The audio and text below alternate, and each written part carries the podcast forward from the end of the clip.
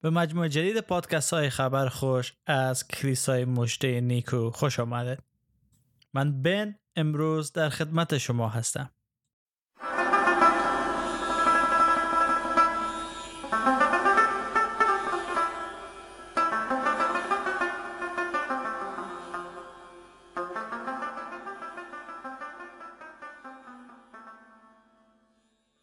در سری جدید پادکست های خبر خوش از کلیسای مجده نیکو تلاش ما همواره بری بوده تا موضوعات مهم ایمان مسیحی را مورد بحث قرار بدیم تا باشد که شما عزیزانی که با مسیح عیسی خداوند آشنا هستید و قلب خود به او سپردین در ایمان خود رشد کرده سمر بیارن و به صورت و شبیه یگان فرزند خداوند در بیاین.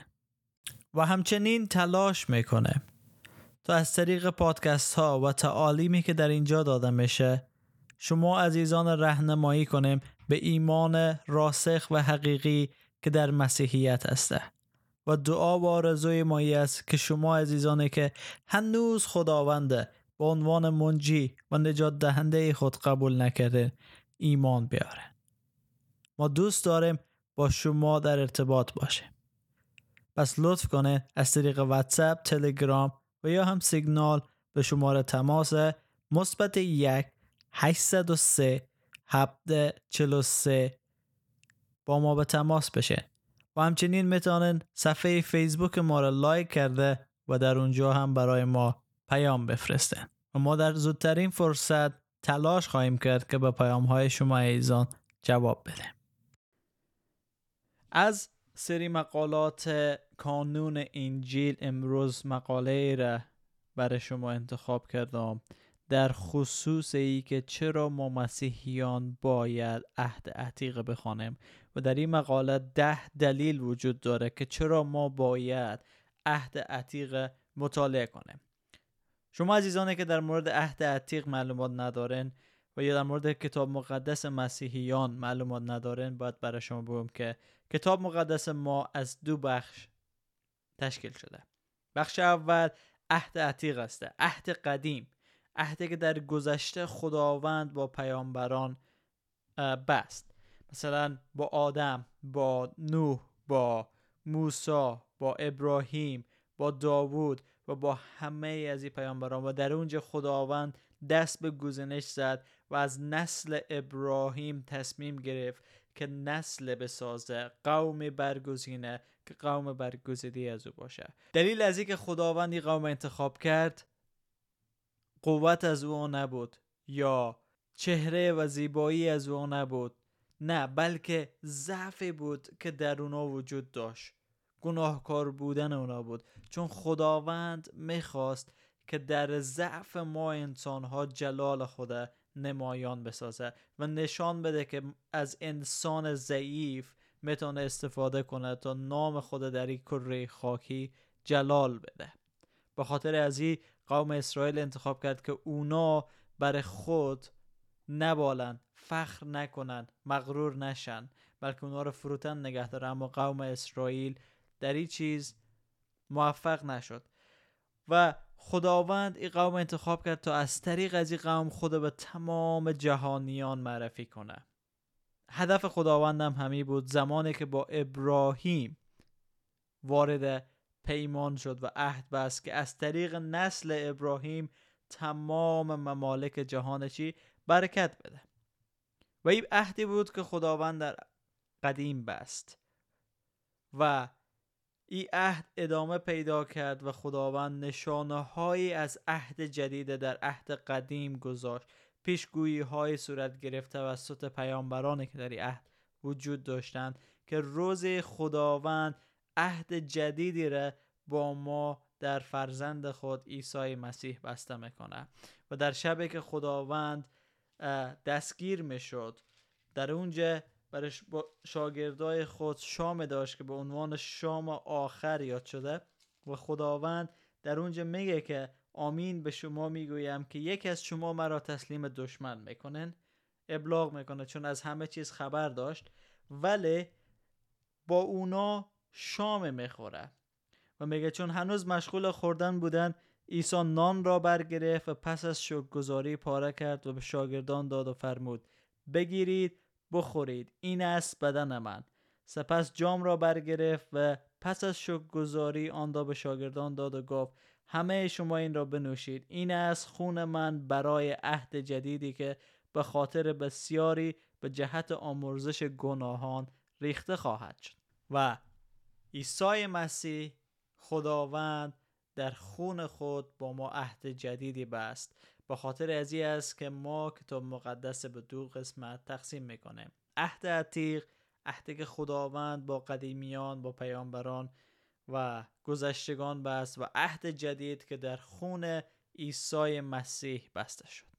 و امروز می‌خواهیم ده دلیل البته قرار نیست هر ده دلیل در این جلسه تمام کنیم در جلسه بعد ولی پنج دلیل اول ما می‌خواهیم در این جلسه بررسی کنیم که چرا نیاز است ما عهد عتیق مطالعه کنیم و بدانیم و بعد پنج دلیل می‌گذاریم به هفته بعدی چون نمی‌خوایم که طولانی بشه صحبت های ما.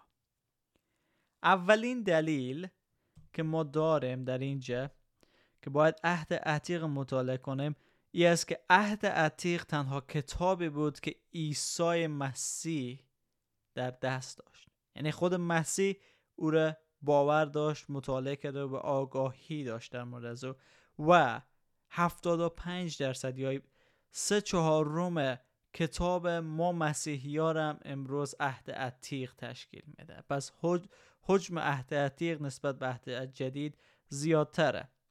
و خداوند طوری که گفتم عهدهای بست. نه تنها یک عهد عهدهای بست در سلسله مراتب یک عهد با قوم خود با اشخاص مختلف در عهد قدیم. و این اولین مکاشفه خاص خدا بود که بنیاد یا تهداب می‌خواست بگذاره بر عهد جدید که ما بعدنها بتونیم عهد جدید چیکار کنیم؟ بفهمیم. و طوری که گفتم عهد عتیق تنها کتابی بود که عیسی مسیح و کلیسای اولیه در دسترس داشتن. مثلا در متا فصل 5 آیه 17 عیسی مسیح چنین میگه میگه فکر نکنید که من آمدم تا تورات و نوشته های انبیا را منسوخ نمایم. نما... نیامدم تا منسوخ کنم بلکه تا به کمال برسانم. چرا؟ چون در مورد عیسی مسیح پیشگویی های خیلی زیاد شده بود در عهد عتیق او آمده بود همه اونا را تکمیل بسازه نه که منسوخ کنه و اونا را باطل بسازه. و همچنین در لوقا فصل 24 آیه 44 می‌خوانه میگه وقتی هنوز با شما بودم و می‌گفتم که هرچه در تورات تورات موسی و نوشته های انبیا و زبور درباره من نوشته شده باید به انجام برسد مقصودم همین چیزها بود. پس ببینیم عیسی مسیح آمده بود که همه اونا را به کمال برسانه و حتی در نامه هایی که رسولان نوشتن در عهد جدید ما داریم که اونا متکی هستند به عهد عتیق و هر از گاه از عهد عتیق نقل قول می‌کنن و تعلیم میدن در مورد عیسی مسیح. این دلیل اول بود. دلیل دوم ما است که عهد قدیم یا عهد عتیق اساساً به درک ما از آموزه های اصلی کتاب مقدس تاثیر می‌گذاره. در کتاب مقدس ما می‌تونیم به پنج عهد اساسی و اصلی اشاره کنیم. که عهد خدا با آدم و نوح هسته با ابراهیم با موسی داوود و عهد جدید که اساس ایمان ما هسته. و این پنج عهد ساختار اصلی کتاب مقدس چی؟ تشکیل میده. و بقیه کتاب عهد عتیق کتاب مقدس. بر اساس ای عهدها بنیاد شده و به پیش میره. و جزیات در اونجا می‌بینیم و در مورد موضوعات و روایت های صحبت میشه مثلا از قبیل انتظار پادشاهی بهتر مردم مبارک و سرزمین وسیعتر که ما می‌خواهیم بعدنها ببینیم که این اتفاق در کجا مفته عهد عتیق. ولی تصویر اول ای آموزه ها در عهد عتیق داده میشه. یعنی ما در عهد عتیق در مورد پادشاهی که به کمال می‌رسه صحبت می‌کنه و او پادشاهی در عیسی مسیح به کمال می‌رسه ما در مورد آسمان و زمین جدید به نوع دیگری در اونجا صحبت می‌کنه که در روز آمدن مسیح او چی؟ آشکار میشه. و تعلیم و جهانبینی عهد جدید اساسا چارچوبی است که در عهد عتیق ارائه شده.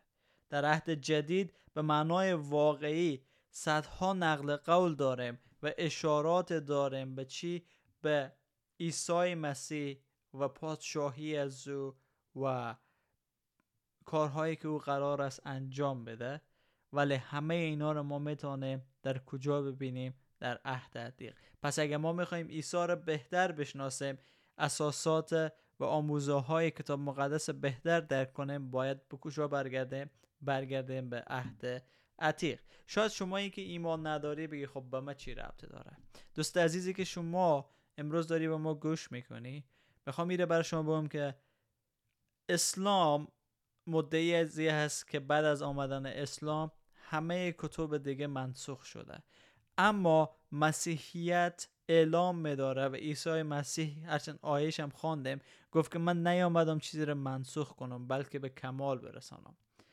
گفته خداوند هرگز تغییر نمی‌کنه خداوند یک برنامه رو نمی‌رسه عهد رو نمی‌رسه که بعدا تغییر بده بلکه او رو به کمال میرسانه پس صحت و درستی کتاب مقدس از اینجا آشکار میشه که خداوند با نقشه پیش رفت و نقشه خود به کمال رساند. او هرگز اشتباه نکرد که بعدا بخواه او رو منسوخ کنه او رو باطل بکنه و بعد یک چیز جدیدی رو ارائه بده. خیر. بلکه در ادامه مسیری که داشت خداوند مسیر و برنامه و هدف خود به کمال میرسانه طوری که از قبل برنامه ریزی کرده بود. سومین دلیلی که ما میگیم باید عهد عتیق مطالعه شوی است که ما در هر دو عهد با یک خدا روبرو هستیم. مثلا در عهد عتیق خدای دیگری نداریم. خیر. در عهد عتیق درست است ما خدا را به عنوان یهوه می‌شناسیم که خدای است خدای ابراهیم خدای اسحاق خدای یعقوب یعنی خدای زندگان. ولی در عهد جدید که وارد میشه وارد یک رابطه صمیمیتر با خدا میشه و خدا را به عنوان پدر می‌شناسیم. هر دوی از اینا یهوه و پدر یک شخصیت هستند یک خدا هستند. فقط ما رابطه ما با او صمیمیتر میشه و عیسی برای ما معرفی می‌کنه که خدا چون پدر شما هسته و در مقاله ما میگه که توجه داشته باشین که چگونه کتاب ابرانیان آغاز میشه. در گذشته خدا بارها و از راه های گوناگون به واسطه پیامبران با پدران ما سخن می‌گفت اما در ایام آخر به واسطه پسر خود با ما سخن گفته است. که می‌تونیم در ابرانیان فصل یک آیه یک و دو بخونه اما خدایی که از طریق پیامبران در عهد عتیق با ما صحبت می‌کرد امروز گفتم طوری که می‌خوای با رابطه صمیمیتر وارد یک رابطه جدیتر با باشه از طریق فرزند خود عیسی مسیح با ما سخن میگه. و اگه شما عهد عتیق مطالعه کرده باشین در اونجا جنگ ها و اتفاقات زیاد افتاد. پس شاید این سوال رو بپرسین که آیا خدای عهد قدیم یا عهد عتیق یک خدای خشمگین نیه؟ در حالی که در عهد جدید همیشه در مورد محبت و فیض و آزادی صحبت میشه. بیایم یک چند متن از عهد عتیق و بعد از عهد جدید مطالعه کنیم در مورد موضوع خشم و محبت خدا. اولین چیزی که باید ما بخوانیم در مورد شخصیت و عملکرد یهوه یا خداوند در خروج فصل سی و چهار آیه شش هسته. در اونجا می‌خوانیم که خداوند از برابر او گذشت و ندا داد. من خداوند خدای بخشنده و مهربان و دیر خشم و سرشار از محبت پایدار و وفاداری هستم. حتی خداوند در عهد قدیم محبت داشت. همون خدایی هست که در عهد جدید ما با او روبرو هستیم او رحیم است خدای هست فیاض و درخشم و پر از محبت. ولی در مقابل گناه خداوند سکوت نمی‌کنه خداوند ما خدای کتاب مقدس با گناه سازش نمی‌کنه بلکه گناه مجازات می‌کنه. و بعدا در دوم پادشاهان 13 آیه 23 می‌خوانیم که خداوند با آنها محبت نمود و رحم کرد و به و به سوی ایشان بازگشت زیرا به خاطر پیمانی که با ابراهیم اسحاق و یعقوب بسته بود. ایشان را نابود نکرد و تاکنون نیز آنها را از حضور خود دور نکرده است. پس می‌بینیم که خداوند در اونجا هم محبت نشان بده و رحیم است. به خاطر چی؟ با خاطر عهد و پیمانی که با ابراهیم اسحاق و یعقوب بسته. در دوم تواریخ فصل سی آیه 9 در مورد از این می‌خوانه میگه اگر به سوی خداوند بازگردی آنگاه آنهایی که اقوام شما را به اسارت بردند بر ایشان ترحم خواهند خواهند کرد و آنها را آزاد خواهند کرد تا به خانه خود بازگردند. خداوند خدای شما مهربان و بخشنده هست اگر به سوی او بازگردی او شما را خواهد پذیرفت. در اینجا میگه اگر از گناهان خود توبه کنی و به سوی خداوند بازگردی او آزادی میده. چرا؟ چون او رحیم است او بخشنده و مهربان است. و در جاهای خیلی مختلف عهد عتیق ما می‌تونیم محبت خدا را چی؟ ببینیم. اما اینطوری هم نیست که در عهد جدید فقط در مورد محبت داریم. خیر بلکه در مورد جهنم صحبت میشه در عهد جدید. از کسانی که بدن را می‌کشند اما نمی‌توانند روح را بکشند نترس بلکه از کسی که می‌تواند هم روح و هم جس را در یک جهنم هلاک کند بترس که در متا فصل ده آیه 28 می‌خوانه. خداوند گفتیم که با گناه سازش نمی‌کنه. و از ما می‌خواه که از کسی که می‌تونه جان ما را در این دنیا هلاک کنه نترسیم بلکه از او بترسیم که هم جان هم روح و همه ما را چی می‌کنه؟ می‌تونه نابود بسازه. چرا؟ چون اگر گناه کنه. و در جای دیگه عیسی مسیح میگه میگه هر کسی که سبب شه یکی از این کوچیکان که به من ایمان داره لغزش بخوره بهتره که سنگ آسیاب به گردن خود بسته کنه و در اعماق دریا غرق بشه. ببین عیسی مسیح هم در مورد خشم صحبت می‌کنه. فقط اینا همه در, در چی هسته؟ در قبال گناه عیسی مسیح.